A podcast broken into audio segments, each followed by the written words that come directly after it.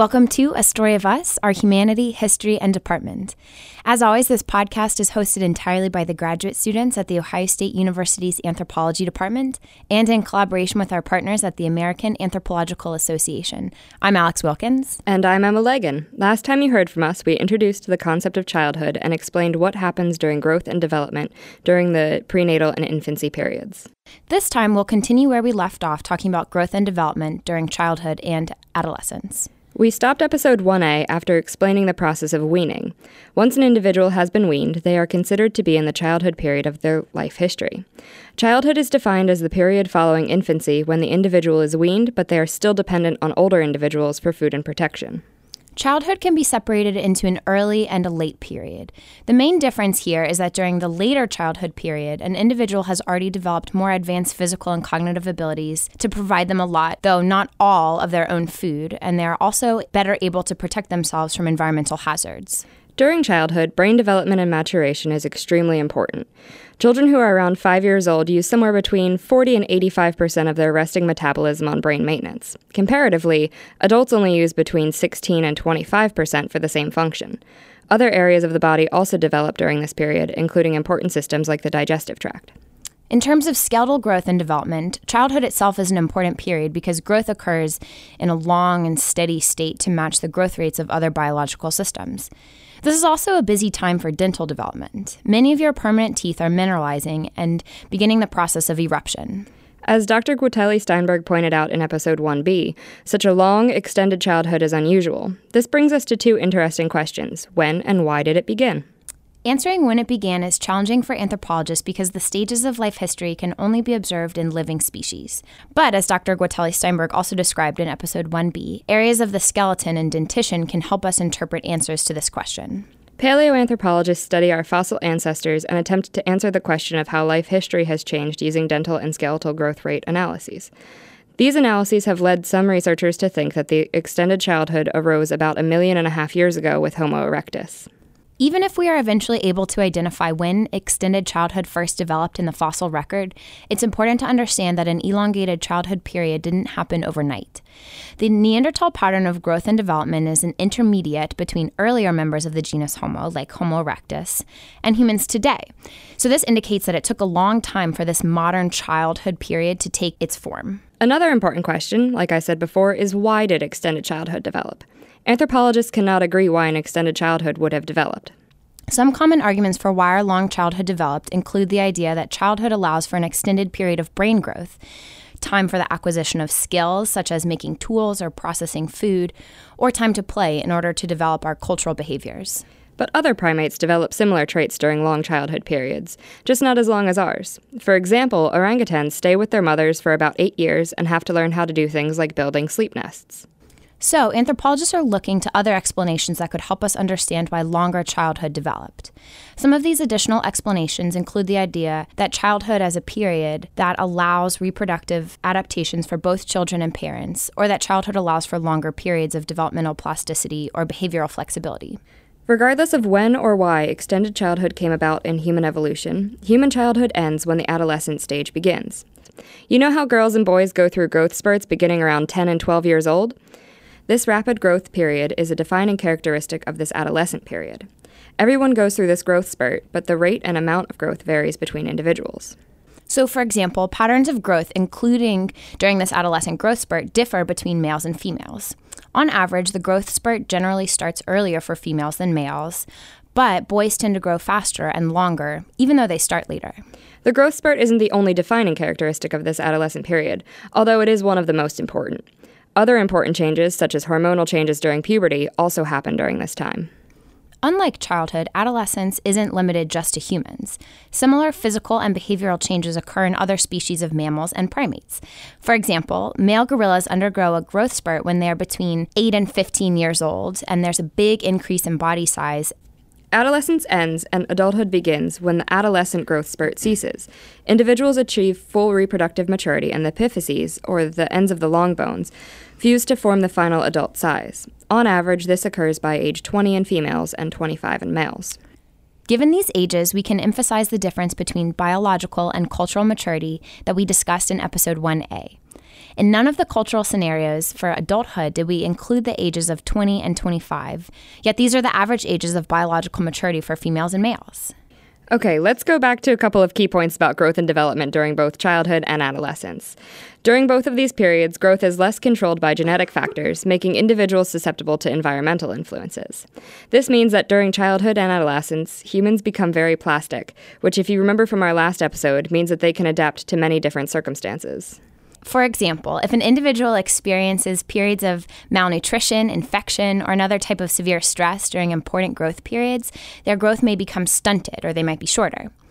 Children and adolescents who are stunted may not grow to their full genetic potential because their bodies redirect energy from skeletal growth towards maintaining more important organs like the brain.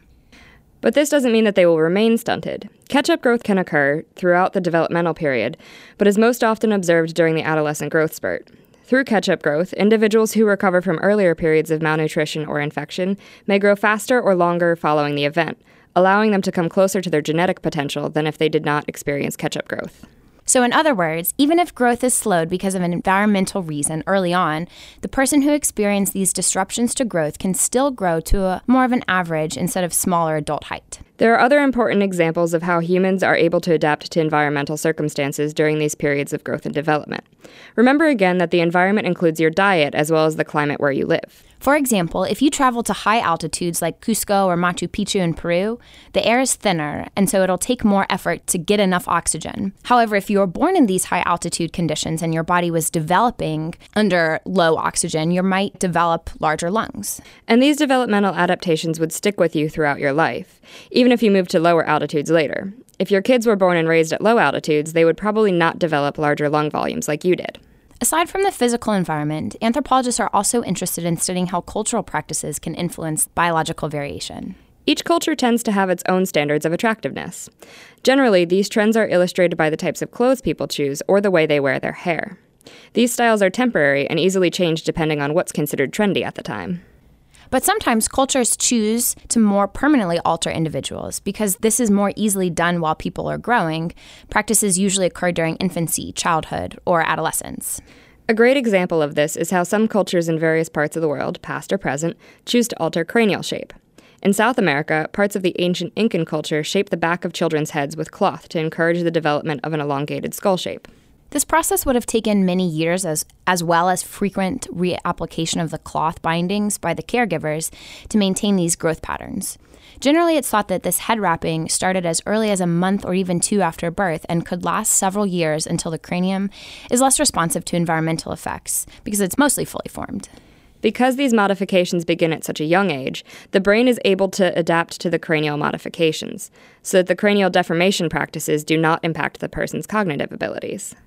The Incan Empire included multiple cultural groups, but not all of these groups used the same practices of cranial deformation. When archaeologists find skeletons from the Incan period, they can use cranial modifications to help decide which of the smaller groups the individual likely would have belonged to. But the head isn't the only part of the body that people have altered because of cultural practices. Historically, in China, girls from families who could afford for them not to work had their feet bound. From a very young age, a girl's feet would be wrapped tightly so that their arch would become incredibly high, shortening the overall lengths of their feet. Small feet were thought to be prettier, but this alteration to their feet made it very difficult for them to walk or stand for long periods of time, forcing them to be less active. Again, because they practiced this at a young age, the shape of their feet were changed permanently. Generally, only families that were wealthy enough to support their daughters rather than put them to work would practice this very permanent change. It would also be a sign that she could be a good catch for a high-status male. Head and feet binding are both plastic changes caused by human cultural practices. These shapes would not occur naturally without some sort of external environmental influence.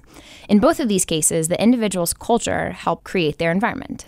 Changes in the skeleton in the past do not always need a cultural or extreme environmental cause, though. And anthropologists can study changes that normally occur during growth and development. So one of the easiest examples to use is how the shape and length of long bones changes in response to developmental milestones during infancy and childhood, such as the transformation from sitting to crawling, crawling to walking. If you remember, we mentioned one of these processes that helps shape bones called modeling during episode 1A. Modeling is important because it serves to build or take away bone on surfaces to reshape the shafts or ends of the bones. This process allows the bone to become more mechanically efficient, meaning that it will develop a size and shape that makes sense energetically for that individual.